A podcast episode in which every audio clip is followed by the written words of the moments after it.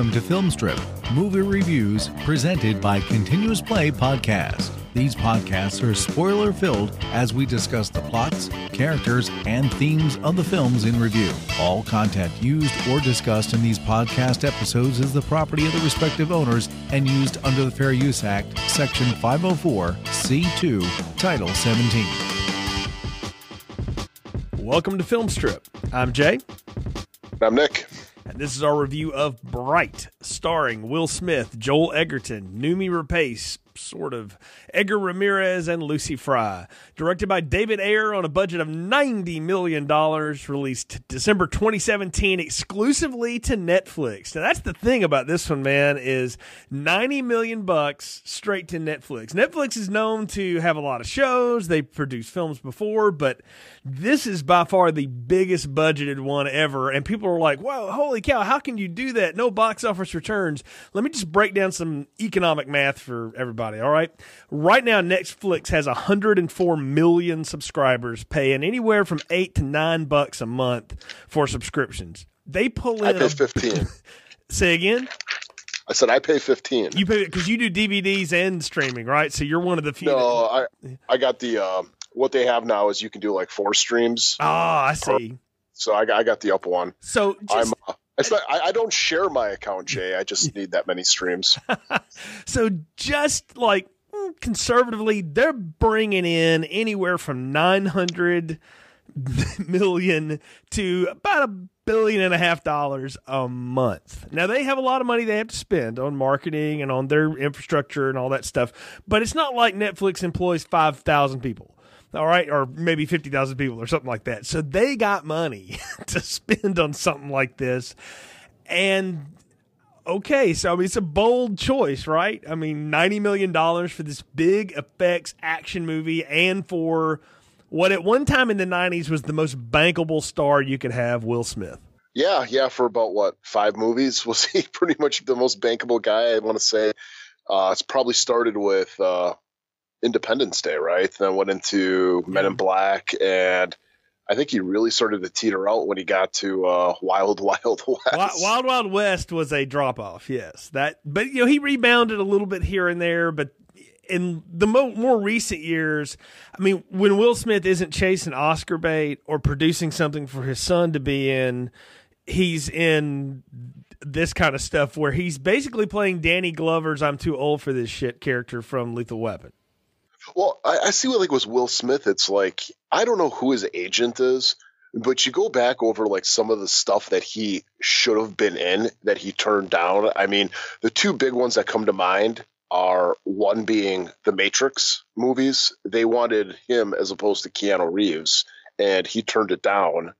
And then the other one that was more recently was actually uh, Django Unchained, where they wanted him to be in that, but of course he turned that down as well. So he's doing crap like uh, what was that like After Earth or something that was like the one that. Jaden, yeah. Oh Can my I tell god, you though, that was bad. the, that was bad. I don't want to two movies Jay. though that you mentioned that he turned down. I'm kind of glad he did. I can't see Will Smith working in the Matrix movies. There's only one good one anyway, but I can't see him Yeah. really working in that. And he would. I don't think he could have pulled off what Jamie Foxx does in that eh, mostly middling Django Unchained movie from Quentin Tarantino. So I, I'm kind of glad he turned those down. I mean, he got banged on for that concussion movie because of that accent. But if you've ever heard that doctor talk, he, he's got him dead on. He looks nothing like him. But he really affected that well, and that's a much better film than people realize. It's also kind of scary being a football fan if you watch that because it'll make you think twice about it. But he's done some decent stuff. I mean, he was okay. I mean, Pursuit of Happiness is kind of a sap fest, and I Seven think pounds. Most of it, yeah, most of it has been debunked. He's, uh, again, Will Smith has chased Oscars, and now he seems to be in that point of life where he's like, I'm going to produce stuff for my kids to be in, and then I'm just going to do stuff that will get me paid because I don't care anymore. He's kind of gone to where Tom Cruise has, where Cruise chased Oscars for about 10 years and then said, ah, screw it, I'm just going to do Mission Impossible movies. I mean, like at least with Tom Cruise, is Tom Cruise has got Mission Impossible and he's got that bankable franchise. Whereas Will Smith, I think he's kind of over the last couple of years been trying to find something like that where, you know, he Suicide Squad, which a movie that was sold on a Queen song, and it just God, that movie was so bad. I, I remember sitting in the movie theater and about halfway through this, I'm like, this is like amateur hour here as far as how this movie was edited and everything. It's like you could see like the budgets there. The, you know, you got some got some good actors in here, but it's like my God, this is like a jumbo. This is like a just someone who's never edited a film before put this together because it's so bad. Same director as here, right? David Ayer was involved with that, and I think he yeah, and that that's too. the thing. Yeah. And David Ayer, I mean, he's kind of uh, he's kind of an enigma to me because I like like half of his work a lot. I like you know something like Training Day, which is a you know, movie that he wrote and produced, or Mhm. even the uh, Brad Pitt movie Fury. I like that a lot, or even uh, to a lesser extent, um, what's the one with uh, Jake Gyllenhaal? Um, End of Watch, yeah. The end of End of Watch, Watch. end of Watch is really good. Like it's a different twist on a found footage movie. It's two L.A. beat cops. Watch that, folks. There's some good performances in that. It's a it's a heart wrencher, but it's a good. That's a good. It's probably the best thing he's ever done, honestly. Yeah, and that's good too. And there was even one that he did with Christian Bale, like a way go, way time ago, called like Harsh Times. It's not that bad. It's not that bad of a movie. I watched it and I was like, oh, this is actually pretty watchable. Mhm. But then it's like he gets into stuff like Suicide Squad, where I'm like, oh my god, this is so That, freaking but that bad. that one sticks out as kind of odd. Like he does, like I mean, he did. He wrote U five seven one, which is its own thing.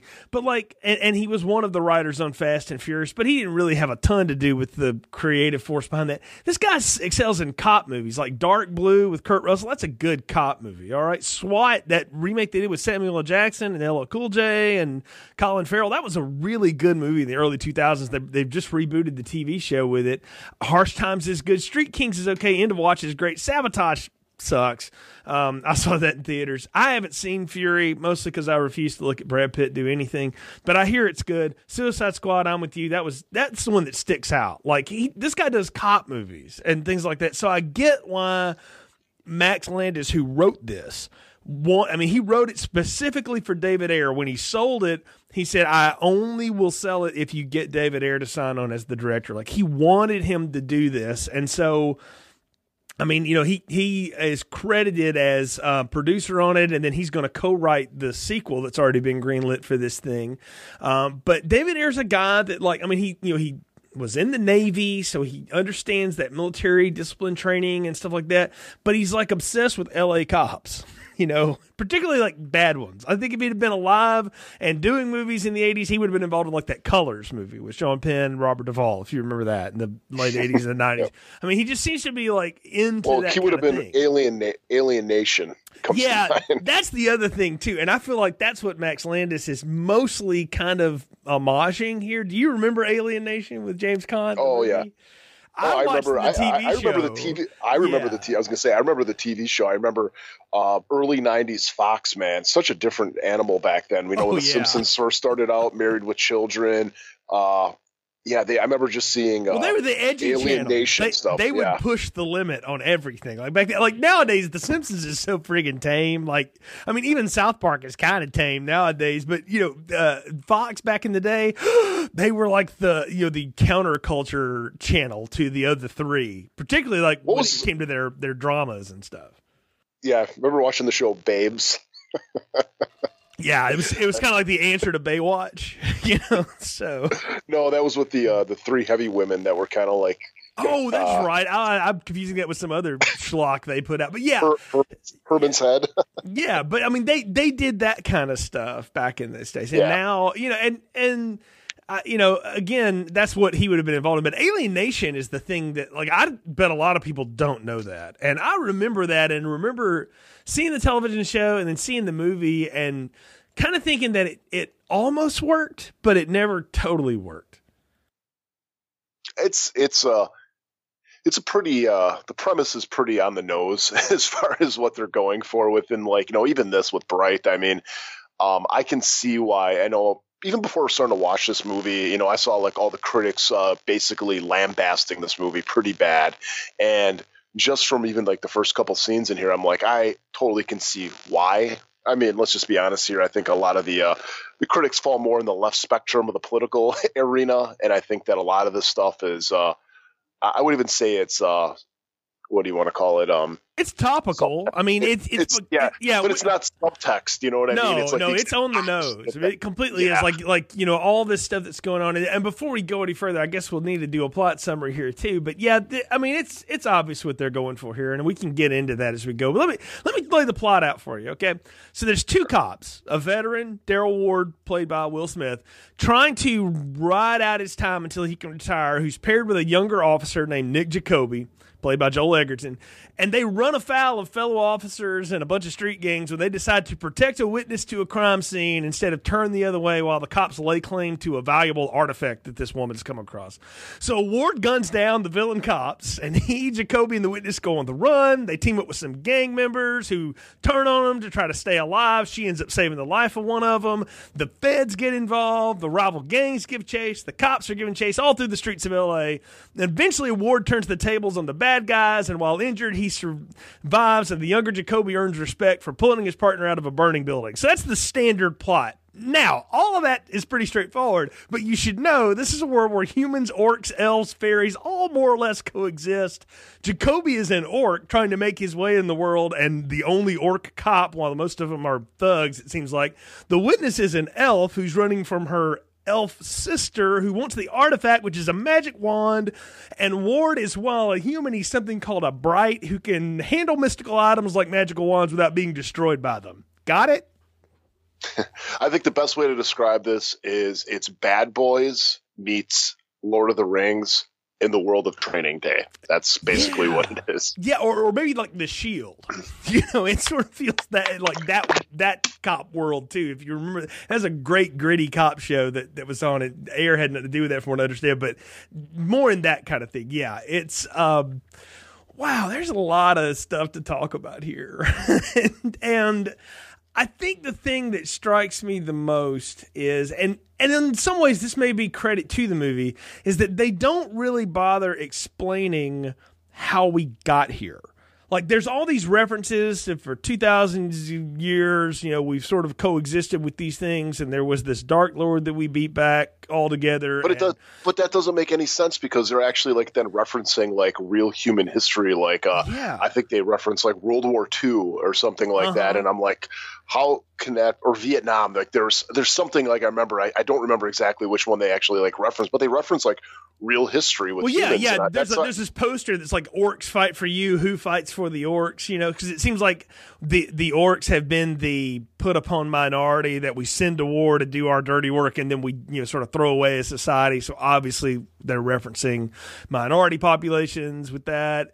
And they even play off a joke with it, where they've got you know they stop some guy in the middle of a street with a sword, and there's a Hispanic cop who says, "Man, don't look at me. People still giving Mexicans crap about the Alamo." And like they play that off as a ha ha joke, but then they're trying to have this big social commentary because there's this you know this one other white cop who talks about my people slaughtered those people for hundreds of years, and now I'm just supposed to work with one. Will Smith, you're a friggin' Uncle Tom or whatever.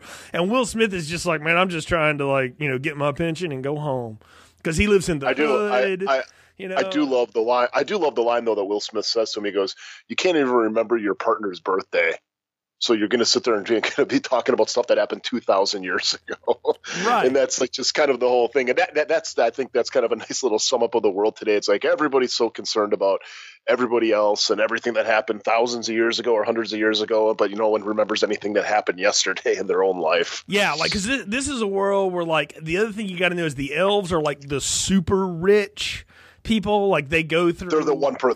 They're the one percent. They're the one. Yeah, they go through. I guess it's supposed to be like Beverly Hills or something, and you know that's there. There's rodeo, and they're all shopping, and they're dressed in the. And Edgar Ramirez is an elf who's also an FBI agent, so he's supposed to be really smart. I, I honestly like. I saw he was in the credits, and then I kept looking for him, and I had to look it up. I was like, oh, that's him. Oh man, because I'm so used to him with that beard that he has, and the fact that they got it so clean, and his face looks so different, and those friggin' blue eyes and all that stuff. the Um, eyes. Yes, It's the eyes. It's the eyes. I was like, man, those. I mean, I, I assume that CGI. I don't imagine he would sit around for context like that, nor that they would look that good on screen. But it's it's good effects, and I didn't recognize him. But that's the world we live in. The thing about this is, you know, you can do one of these movies two ways. Either you can over explain the world and then we get lost in the tedium of that, or you do what this movie does and you just drop people in it and let us figure it out as we go along.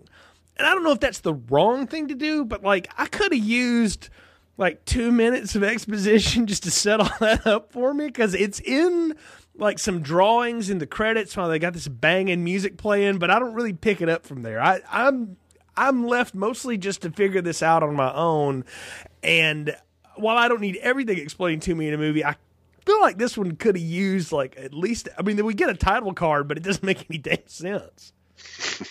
I but I mean it's all fantasy tropes though. I mean they're not really doing anything different with these characters than what's been done in J.R.R. Tolkien, at least from a, like a broad standpoint. I mean you yeah. go back and you watch those Peter Jackson movies with Lord of the Rings.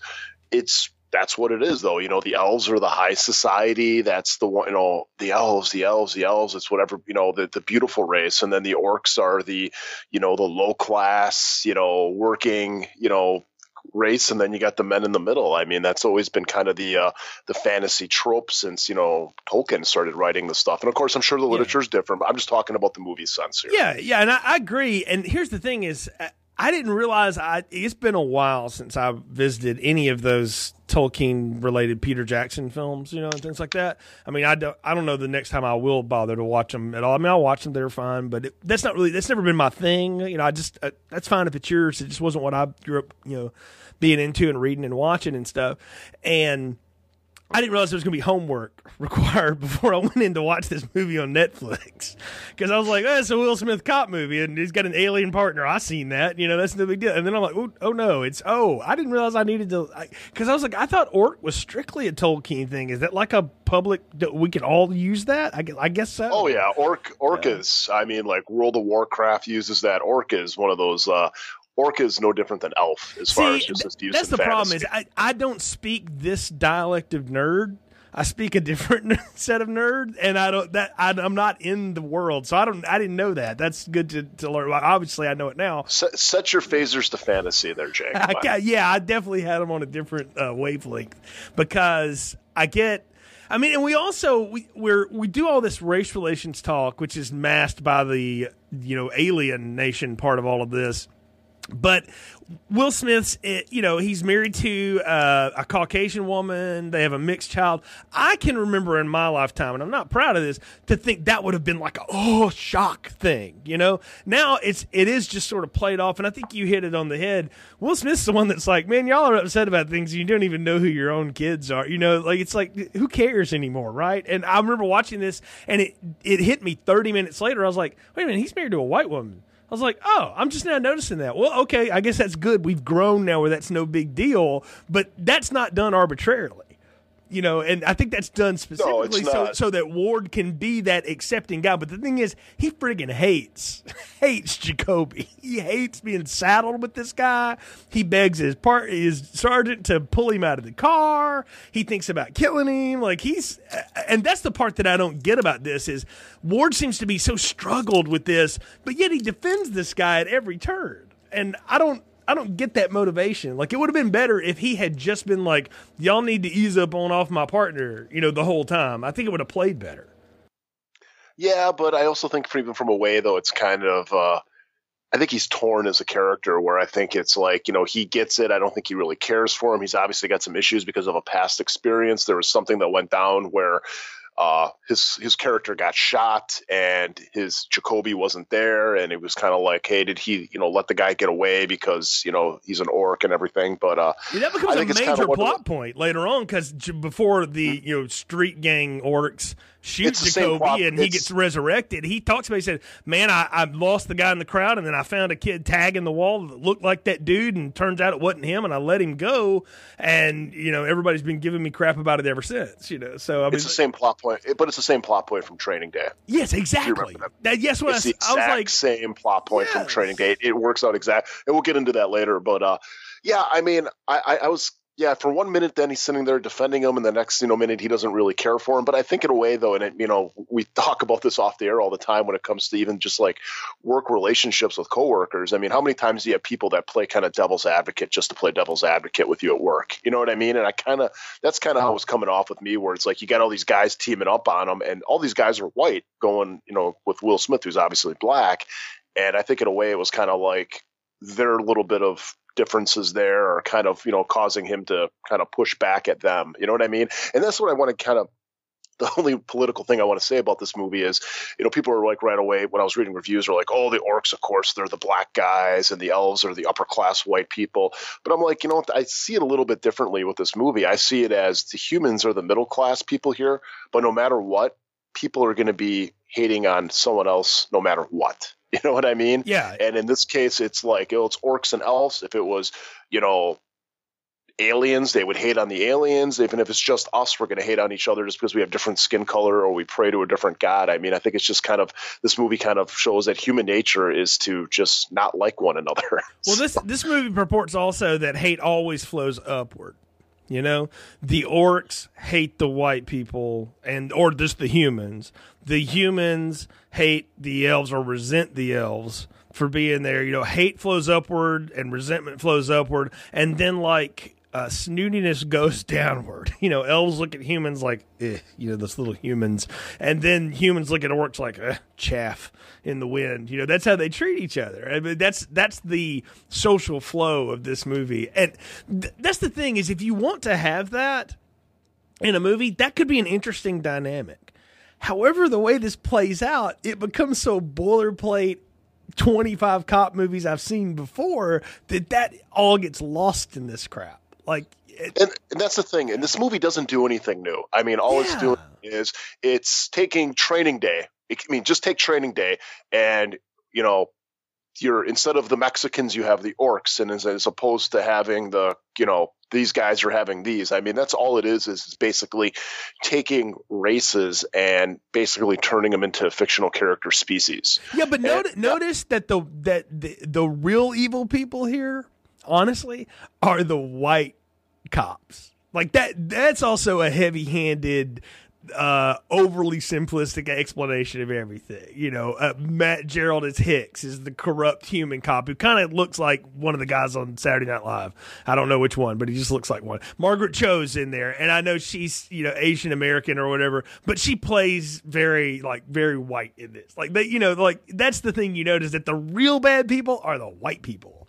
And I was like, well, that, that you know, I, I, look, I'm a white person. Obviously, I admit that. I'm not trying to eh, project too much here, but I feel like, well, that's just the safe thing to do. You know, like that doesn't. Eh, you said it best. This movie doesn't do anything new with all of this rich ground and all this subtext. It just plays it exactly like we've seen it played a hundred other times, and then sometimes it plays it way over the top. Like, you know, Will Smith has to bow up and act street on people. It ain't nothing street about Will Smith. All right. Maybe Sesame Street. Never has been. That was the funny part of the Fresh Prince was he was just as, um, you know, middle cultured as Carlton. They just played Carlton as a big nerd you know, to Will being on the street. And that's been Will Smith's whole action career, right? Is that he's too cool for the room. He's just, ba- you know, he can go, you know, gangster and thug and be hard and, you know, act, put on all this front. And then he can also be very sweet and nice and play with his daughter and all this crap. But I'm like, man, this is, I've seen that 40 times from him. I got nothing. Again, the only thing different about this is he kind of plays it off like Danny Glover in the first Lethal Weapon he's always been the PG rap star. I mean, that's even what it, I, it, it has. I mean, Family Guy had a funniest thing with like Will Smith once, where it was like he's rapping about like do your homework, wash your hands, respect your parents, get to bed early, and stuff like that. And it's yeah. like, yeah, no, that, that that is Will Smith. I mean, he's the guy that it's like, hey, he's going to be our. I mean, even when I think when Fresh Prince was coming on the air, it's like, you know, hey, yeah, this guy's all rap, but you know what? I'd still have him over for some pizza and a movie with my parents on Friday night right, or something. Cause, it's cause like they, they position him as like safe, you know, and so to be edgy, he drops the f bomb a bunch. He talks about I'm the f you up in a gunfight, you know, and all this stuff. He's always been the, he's yeah. always been the e-cigarette of uh, guys. You know what I mean? He's the safe. He's the safer alternative. Can I tell you? Every time he draws that Glock, every time he does, I'm like, bad boys, bad boys two, bad boys, bad boys two. Like that's all I think about, you know. And I'm like, maybe it's the way he holds it, it's his face, it's all this stuff, and maybe I mean I don't know what David Ayer told him to do. Maybe he's like, you do that stuff everybody likes, man, you know. And he just did it. Or maybe Will Smith is the kind of person like, no, look, man, I got this, you know, which is not untrue because he has played this part, like I've said, many, many times. Oh damn. yeah, exactly. Yeah, one of those like man, I'm about to mess you up. You know, one of those. And then you get Joel Edgerton, who could, I mean, you get a pretty bland actor. I mean, nothing against the dude, but he's never done anything that I thought was like really out there. You know, I mean, he though I first saw him in when he was in the the two Star Wars uh, prequels, and then I remember when he was in Smoking Aces for like five seconds, and then he was in the Thing remake. And I know he's done a lot of other stuff, but I haven't really seen this guy do anything that I thought made him stand out. Um, he was in Exodus, Gods and Kings, with you know one of Ridley Scott's big misfires. If you saw that, and he was in the uh, way over the top remake of Great Gatsby. Those are the things I've seen him in, and never has he struck me as anybody that had uh, like more than a two dimensional personality. Uh, the movie, though, I think actually plays his character the best is the movie called The Gift. Um, one to check out. Uh, kind of about a guy who's uh, kind of a stalker to a to a wife. Um, kind of plays that Wait two dimensional. That's the one with of, Jason Bateman, right? Mm-hmm. I've seen that. I didn't realize that was him. Oh yeah, he is a weirdo in that one. I mean, like a real psycho type in that. It's that, that's actually a good performance. Okay. so I take it back. He's done one thing I thought was really good. Now, if you go look at his your filmography, the guy's acted solid from 1996 till now. So I mean, he's Oh, done yeah. a lot of crap. I'm surprised he hasn't done like a Marvel something. He was in Zero Dark Thirty apparently too. I don't remember him in that. All I can remember from that is Jessica Chastain because she's amazing in it. But uh, Yeah, he was he was one of the Navy SEAls along with Chris Pratt, there we go. Okay, so like what? Like I'm surprised. and he was in the and he was in the Warrior with uh, Tom Hardy. Okay. See, that's the thing. I look at this guy as like he's Tom Hardy's younger brother. It's kind of how he, he looks. Now, he doesn't look like that in this movie, obviously, because he's all face painted up and He, stuff he like that. honestly he comes off as the guy that works at Firestone. You know what I mean? It's like you're going to go in there and he's going to be the guy. It's like, yeah, you know, I can get you a better deal. You know, we're doing a three for one on Cooper tires right now, or uh, you know, buy three get one free, and we'll we'll do the alignment for free and stuff I like can that. see You know, that. Or he's like your eighth grade boys basketball coach. You know, he could kind of be that too, which is kind of what he plays in Warrior. He plays like a teacher there. So, but anyways, back back to Bright. Yeah, With, uh, because in this he plays an orc who's like the first orc to become a police officer. He grew up around humans. He's kind of shunned orc culture, and that's the thing is he's there's the, they have a term for this. He's not what they what they call blooded as an orc or whatever. So he doesn't have any respect with his own people. So uh, that's his whole arc here, and he earns that respect by eventually saving his partner from the burning building after Will Smith lights up the magic wand and you know blows everything to hell. Yeah, yeah. So with the whole plot, though, I mean, what, what did what did you take of it when they got, they get over to that apartment complex, and essentially, it's this is where like the plot really kind of starts taking off with this movie. Is it's all about a magic wand MacGuffin, where Uh-huh. they go into this uh, apartment building, and there was all these like weird dark magic rituals. I still don't even know what's going on with that elf that's like half splattered on the wall. I don't even know I, the one is. Noomi Rapace like cuts her throat with her fingernails. Yeah, later. yeah, I don't, I don't know what that was either. I was like, I mean, this imagery. this movie turned left into weirdo rama. Like when they pull up outside, they're just having a shootout, and I'm like, well, I saw that in Training Day. That oh, okay, that's kind of cool, or whatever. You know, that's realistic. The gun sounds good. You know, that's the thing. Like one thing I'll say is more modern movies. You go watch like movies from the 80s and the 90s. The gun sounds are insane. you know, they're they're just they're all over the place. You fired enough weapons, you know they they don't really sound like that, and they don't reverberate like that in certain ways.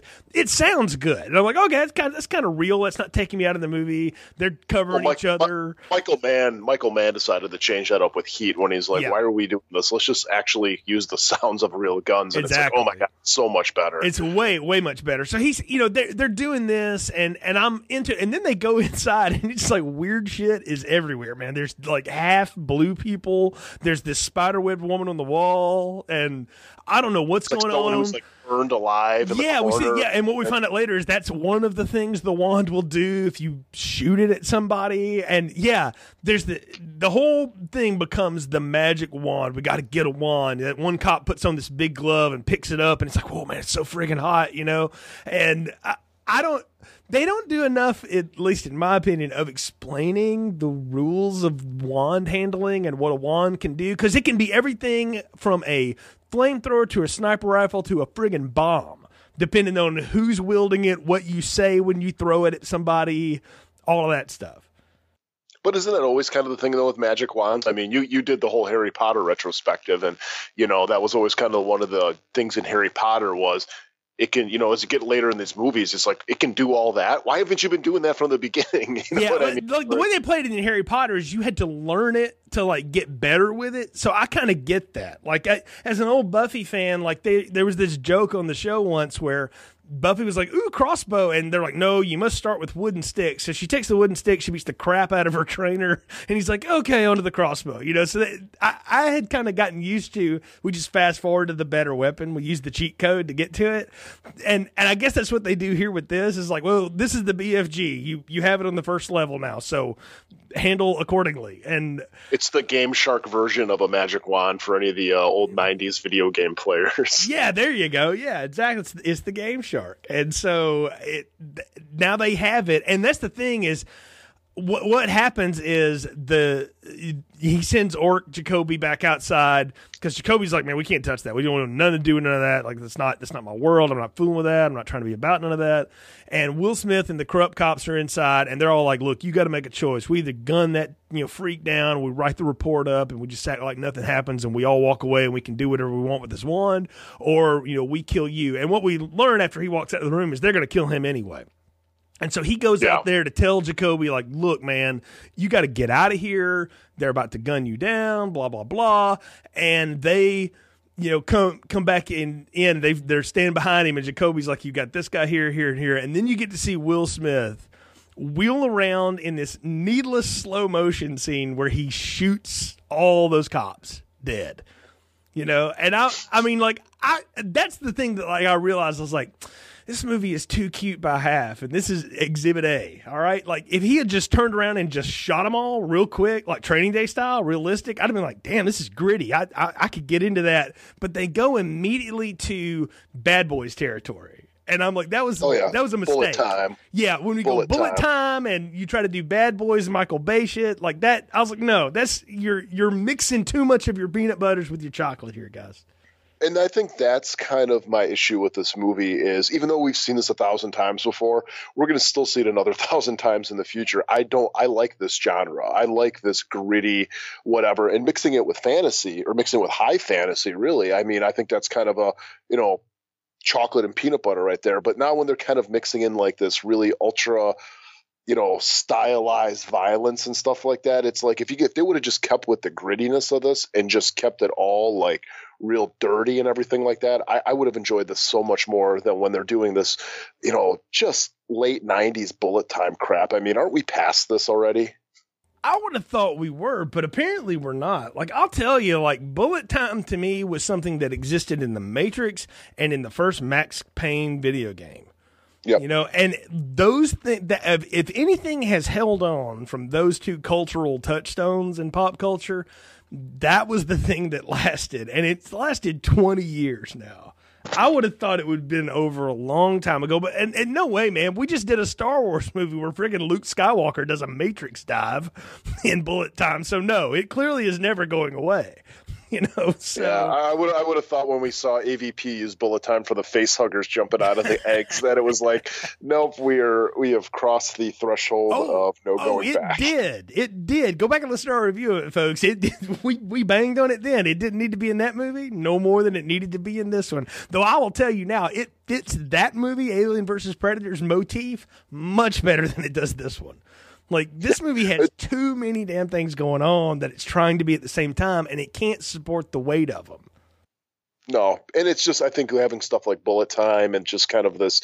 I mean, as we get on right here, I mean, what happens when Will Smith guns down the cops is again Training Day, where you remember in the movie Training Day where you always had like you know he lived down this you know pretty dangerous street, you know what I mean, and it was like always like you had the you had the crews and you had all the guys that lived there, you know what I mean, and they would always come down and be talking. It's the same mm-hmm. scene again. You have this guy, uh, what's his name, like Poison or something yeah, like that. Yeah, you got this street gang guy in a, in a wheelchair with all of his thugs. He's like, I hear somebody shooting cops in my hood. There's a wand in my hood. No, it's mine. And I'm like, man, we're gonna have to do turf war right now.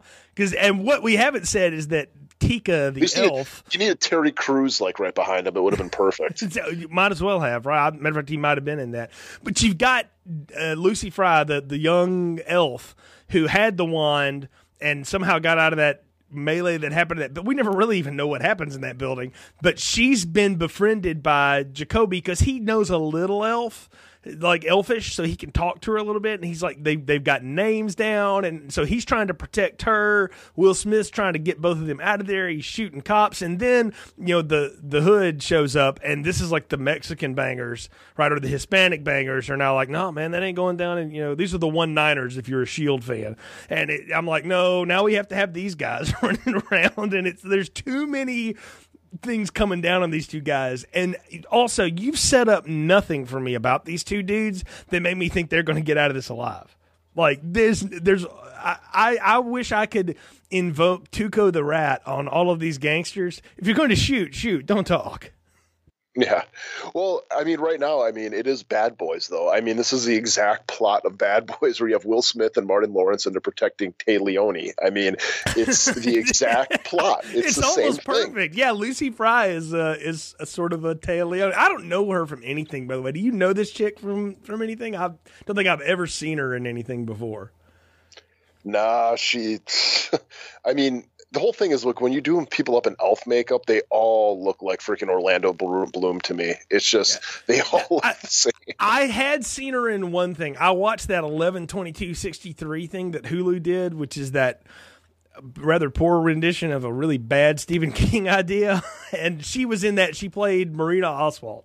But you wouldn't know it looking at her in this because she looks nothing like it. Because you're right. When they put the elf on people, like, this is the one thing about Lord of the Rings. Like, Hugo Weaving and Liv Ty- uh, Tyler and Orlando Bloom still kind of look like themselves when they're in elf makeup. You know, Edgar Ramirez But and this woman look nothing like themselves. And Noomi Rapace, by the way, I, if, I, if I had known she was in this movie, I would have never known who she was until I looked up in credits. She Yeah, does same here. not look at all like. I mean, she has a striking look anyway because she's Scandinavian and everything. She has like a, a you know certain bone structure in her face, and they completely like change all of that here. You might as well just had a, like her doing mocap or something. Well, and that's the thing, though. I want to kind of like I was talking about, like Orlando Bloom and Lord of the Rings. At least in Lord of the Rings, like everybody kind of had their own different looks. You know what I mean? Like Hugo Weaving was brown hair, Liv Tyler was brown hair, and then you had like Orlando Bloom, where he was the blonde hair. It seems like ever since that movie, and I don't know if it was all like the little girl crushes on Orlando Bloom, but like every single elf in any movie since then has always been the blonde hair and blue eyes. You know what I mean? It's like, hey, we got to totally go to, um, you know, Norwegian with everybody here and just make them all look, you know, the same features. And that's what I mean here. It's like between like her and then Noomi Rapace's character, I can't even tell the difference between them. I mean, just like, really, they they, look exactly the same. that, well, and they're supposed to be sisters. So in some ways, that's good because they do favor one another, or they're made up to favor one another. But I'm I, I'm a little fuzzy on what Leela's thing is. She wants the magic wand so she can bring the Dark Lord back, but then she kind of says she doesn't. She just wants to take over her own part of. I don't get what her plot is. Maybe I missed it. You you tell me what what she I. I was hoping that you would fill me in on that because honestly, I don't know. I know that when they talk about Dark Lord, I'm like, oh, okay, they're going to bring back Sauron. That's kind of the whole point here. Is like this magic wand is kind of the ring from Lord of the Rings, and somehow, some way, it's going to be able to bring back this Dark Lord to, you know, enslave us for the fourth age or some shit like that. I don't know. But as far as like what the, the what what her sister's thing was, I guess she was trying to prevent that from happening. like her her sister had betrayed the Shield of Light, which is this group that wants to bring back the Dark Lord. I got that much right, but I also kind of got kind the of like sense that that like, Noomi was like, "I'm just going to go get my sister, and we're going to team up and double cross all y'all." He she was kind of doing a Darth Vader with Luke, like, "Let's kill the old man and take over the universe, kid." And Empire Strikes Back, you know, I was like, I kind of got that she wasn't exact. There's no honor among thieves, Nick, and so I kind of felt like she was maybe going to double cross the bringing back of the Dark Lord. I don't know because they play that Dark Lord thing off like it was such a big deal, but they never show us him. He's never like partially coming through a portal, like you know the evil overlords and Howard the Duck or something, and then they get destroyed. Like we never see it like almost happen. They never even get close to it, really. Like she, all you get is Noomi Rapace gets her on an altar and is about to stab her and kill her, and apparently, like that sacrifice is part of this whole thing, and that's when Will Smith gets the magic wand and says "ooga booga" and boom, everything blows up. So because because Tika tells him what to say, and he's like, "Oh, I'm supposed to repeat you. Yeah, I got this." You know, and and, and what's up? Here's my magic wand, and then there it goes. Yeah, it's I I don't know. I don't, and you know what? I don't think it even friggin' matters because that's not the story.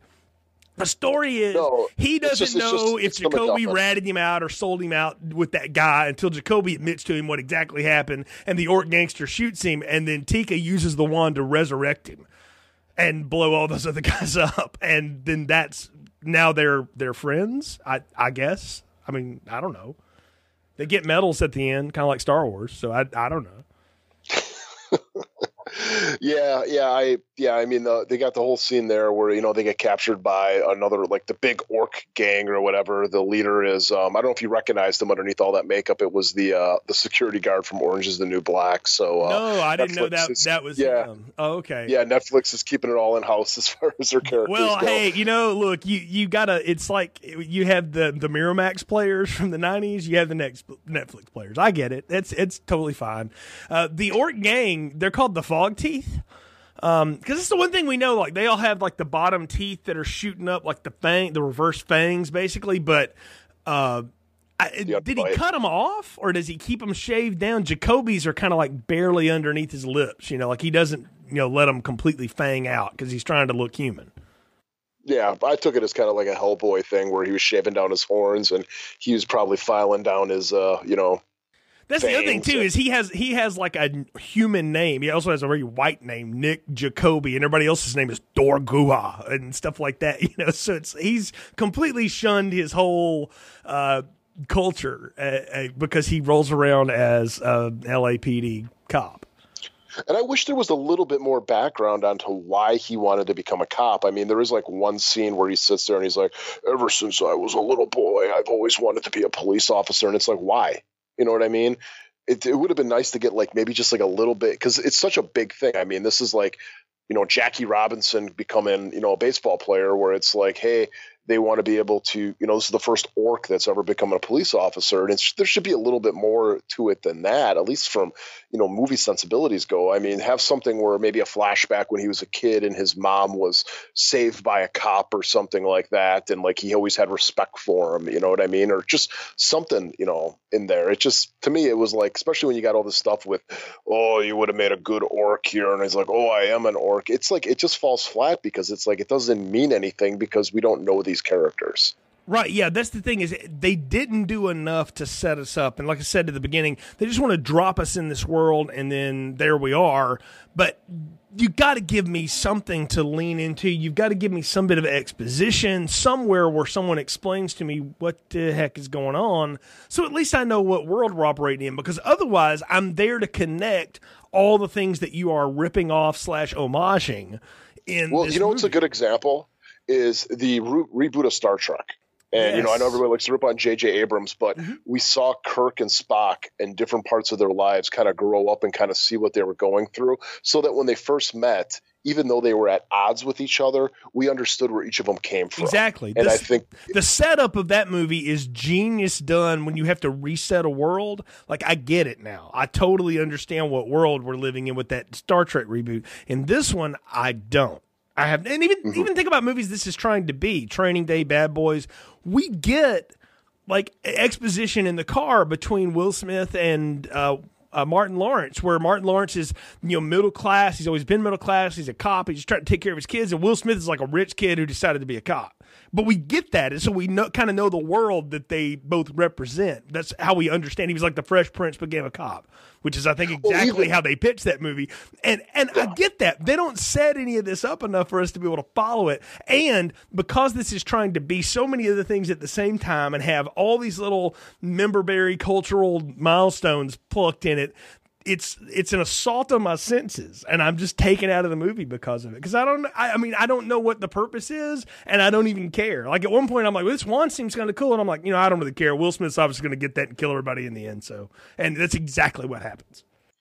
Yeah, and I think even something like with Training Day or Bad Boys, everybody's relatable because guess what? We're all we're all human. You know what I mean? Yeah. We've we've already we we understand. You know what I mean? Where you got like, oh yeah, he's the rich guy and stuff like that. Wants to be a cop, or even in like Training Day, it's like, okay, yeah, this guy's the new guy at work. We've all been there. You know what I mean? And whereas in this, where it's like, hey, we're going to do something that's a, a different species and this and that, it's like, okay, well, you're telling me he's not human so I need something there to connect to, some kind of human trait or some type of like, you know, human situation here that I as the viewer can latch onto. And they just don't do it. I mean, I don't mind them dropping us into this fantasy world. I don't mind that at all, but you can't just drop me in the middle of these people's lives and expect me to be attached to them without some type of event or some type of flashback or some type of thing in the beginning that gets me invested in the characters. And that's this movie just doesn't have any of that. It's just kind of just like I said, it's it's a muddled mess. That's the thing about about this movie, and I think muddled mess is a good way to say it. And this movie, I think, would have been better off had Netflix said, "Let's take this big thing we've got here, and let's break this into like six episodes." Let's make it let's make it another show. I know they wanted to just do a movie, and that Will Smith probably would have never signed up for it if it was just a show.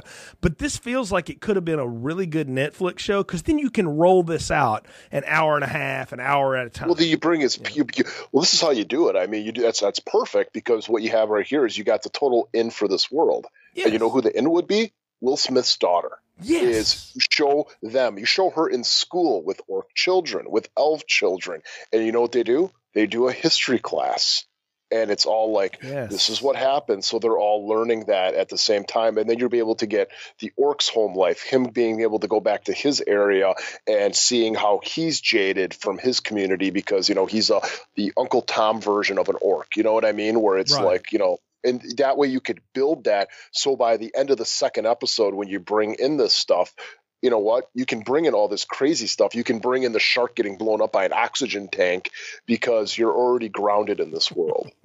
that that's a good that's a good way to, to say it too. It would have been better had it had been longer. And I can't believe I'm going to say this because this movie is almost two hours long, and while it's not explaining anything to me, I also feel like it drags. In the second act, until we get to Jacoby's resurrection, basically, I'm like, let's get on with it already. I mean, come on, please. Yeah, yeah. Can we get anywhere? I don't know if you felt that way about it, but I was sitting there like holding my head in my hands with one eye on it for a while, going, "Is this ever going to get where it needs to get?" Because I know what's going to happen. We're going to get Noomi Rapace is going to catch up to this uh, sister elf, and Will Smith is going to have to do something with the wand that's magical. Like I, I know that's where this is leading to. Let's just get there. And if it had been shorter, it may, I mean, even though it would have explained less, even less than what it was already explaining, it would have been more digestible, at least for me, because I got bored in this movie eh, until the climax. Oh yeah, and uh, as we talked off air on, um, I just finished this up today as we're you know right before we recorded this. It I fell asleep during the uh, the first viewing of it, and it was just because it just was. It was just dragging in so many areas, and I'm like, my gosh, you guys are putting all this fantasy stuff into here. Why not use it to make it a little bit more interesting? You know what I mean? Go to exactly. Elf. You know, instead of like just driving through Rodeo Drive and stuff like that, let's go explore some elf culture. Let's go explore some orc culture. You don't have to make it the focus, but give me something in the background to kind of like you know, the like the cantina scene in Star Wars, where I just want to see some crazy stuff going on. I mean, we get some stuff in there. Like the beginning, we get like a like a little pixie guy or something like that that Will Smith the beats fairy. to death with a broom. Yeah, he shows fairy. up at the end too to scream at the screen, and then that's the credit. Yeah, yeah, cute. Yeah, but uh, even like uh, there's a centaur. You know what I mean? Where it's like you saw a centaur with, with the cops, and it's like okay, well, that's kind of neat. I mean, there's a guy. Be, it'd be great if that centaur's name was like you know Jones or something like you're taking Jones, take the truck. You know, so but yeah, yeah, yeah. We don't get mean, I mean, that, but they could have done, but they could have done something with that besides just putting us in a really dimly lit city that's just grungy and wet, and just kind of go from gunshot to escape to gunshot to escape. I mean, that's the entire thing. And well, by I the mean, time this movie was actually like mm-hmm. getting to its climax, I mean, yeah, I mean, it was such a by the numbers. Of course, yep, Will Smith is going to pull a Star Lord and he's going to grab that orb or the wand in yes. this thing and he's going to defeat the bad guy by using it. I mean, it, it's the ending of Guardians of the Galaxy.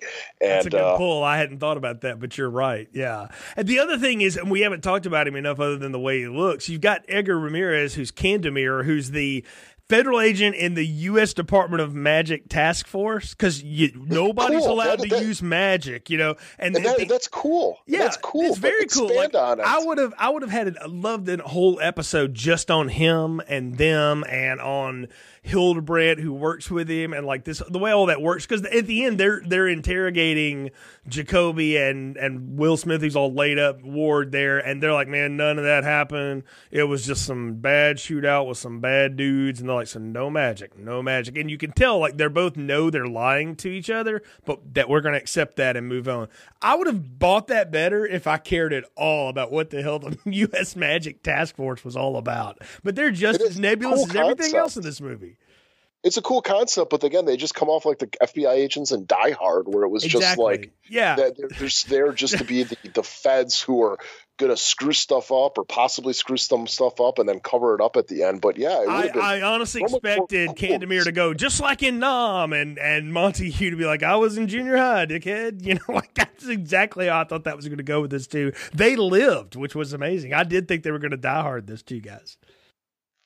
Yeah, but yeah, so we get to the end, and Jacoby, you know, basically Will Smith uses the wand, the building starts burning down, Wand, he kills. force. Uh, yep, and yep, and then Jaco um Taki or whatever her name is, she disappears, and um, basically Jacoby grabs uh Will Smith. I'm just gonna call him Will Smith. Um, Might as well. He's just playing Will yeah, Smith. He is. He always plays himself. So he pulls him out of the building, and yeah, then he's basically yeah. We get the Star Wars scene at the end where they're all getting you know they're getting you know the recommendations and medals because dude saved him from the burning building, and that I But guess more importantly, Jacoby has now been blooded as an orc because he did this extreme act of bravery or whatever. And I'm like, that okay. I mean, they do explain that in the movie, but it's I don't care because I don't. What does that matter? He doesn't seem like he it doesn't wants mean be an anything because we haven't seen the orc culture and what that means to them. Right. Like they play it off like, uh, does that mean he gets to join the gang now? He seems to be like going in the other direction of that. So why does he even care? That's the th- like. I guess that that's the deal. Is like you can you can go and be a part of another you know group and culture, but you've got to be true to your own culture, or else you're just a betrayer.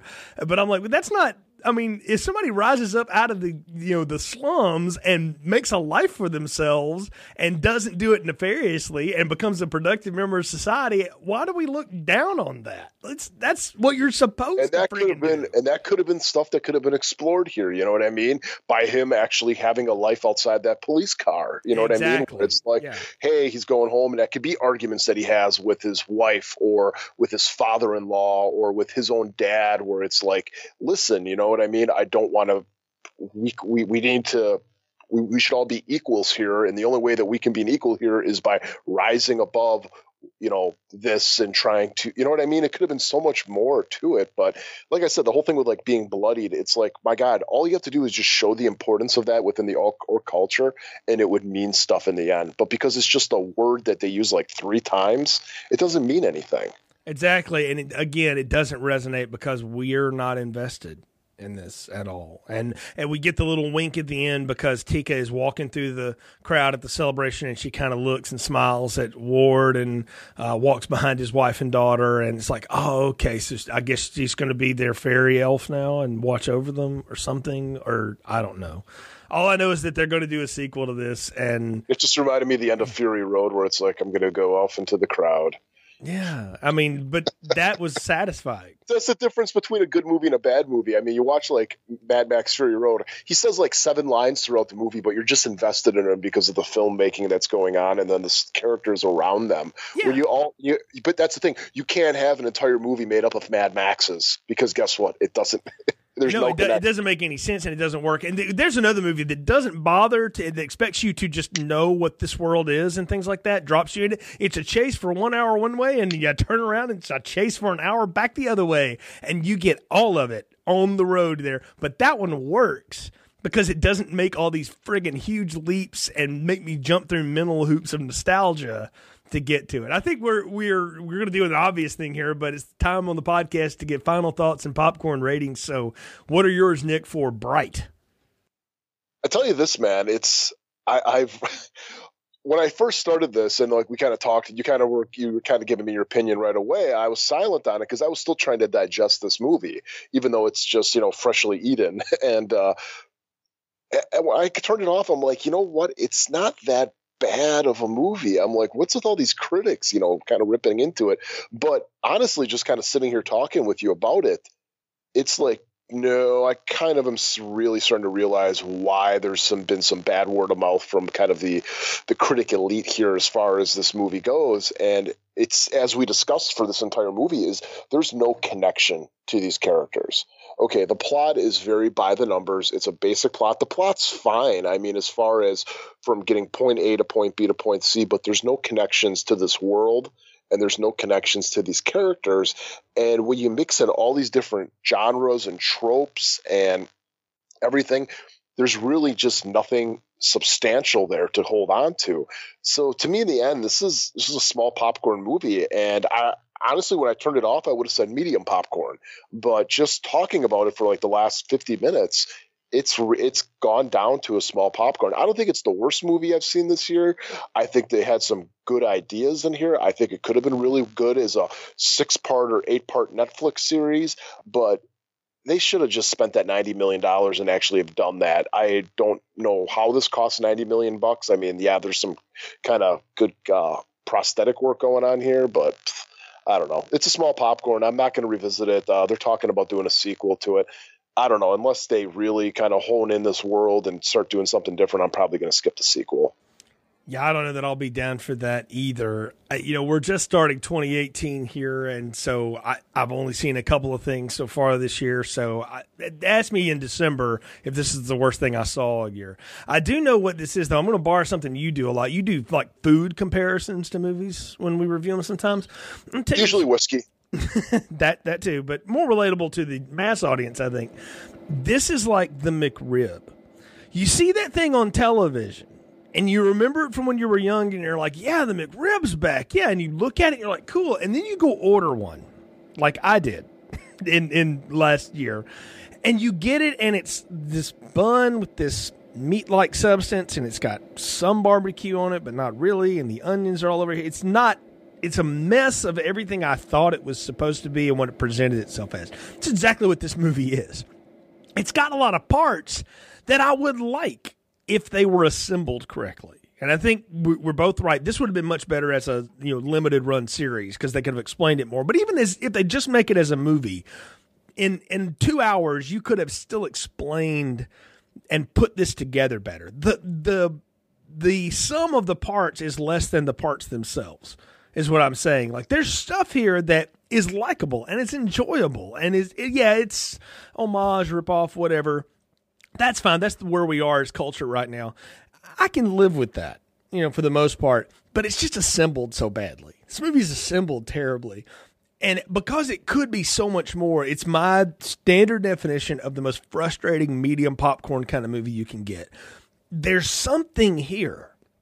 And maybe on a second try, they can get it right. I, I don't know if I'm going to be down to go back and look at it or not, but maybe they can. But they didn't this time. The, the complete summation of all of it is not satisfying as a watch. It's it goes on too long. There's not enough to explain.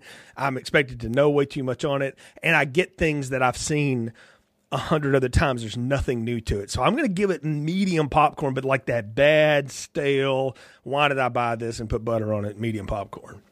I think it's exactly what this movie is. and so it's a heck of a way to start the uh, the new year here. We you know we, we came out with In the Mouth of Madness, our crossover with David and Chelsea. It, um, uh, based on a true crime, and we decided to do this one, and then we're gonna go down nostalgia lane again next week, Nick, because we're gonna get around to talking about it from 2017, the Stephen King remake. We did Stephen King movies, a, a, slew of them, you know, several years ago, and we did the It miniseries as part of that. And they're now remaking that, been trying to remake it for years. And chapter one came out last year and was a huge hit. But I, you know, I certainly had a lot of thoughts about that, and I know you will too. But um, we'll uh, we'll get into that one next week. I'm looking forward to talking about that. Yeah, definitely. I think it'll be a be a good discussion there. Should be a lot to talk about. Of course, everything's always on our feed, folks. Continuous Play Podcast dash movies. You can find us on iTunes, Stitcher, Google Play. If you like the show, leave us a positive review. It helps other people find the show. We pick up new people all the time that catch up with us. We appreciate your support, and we're just you know just getting started here in 2018 on Film Strip. So once again, for Nick, I'm Jay. Thanks for listening to Film Strip. Thank you for listening to Film Strip. You can find more episodes on our website, continuousplaypodcast.com forward slash movies. Please leave us a positive review on iTunes and link up with us on Facebook. The Film Strip theme music is produced and performed by Frozen Lake 121.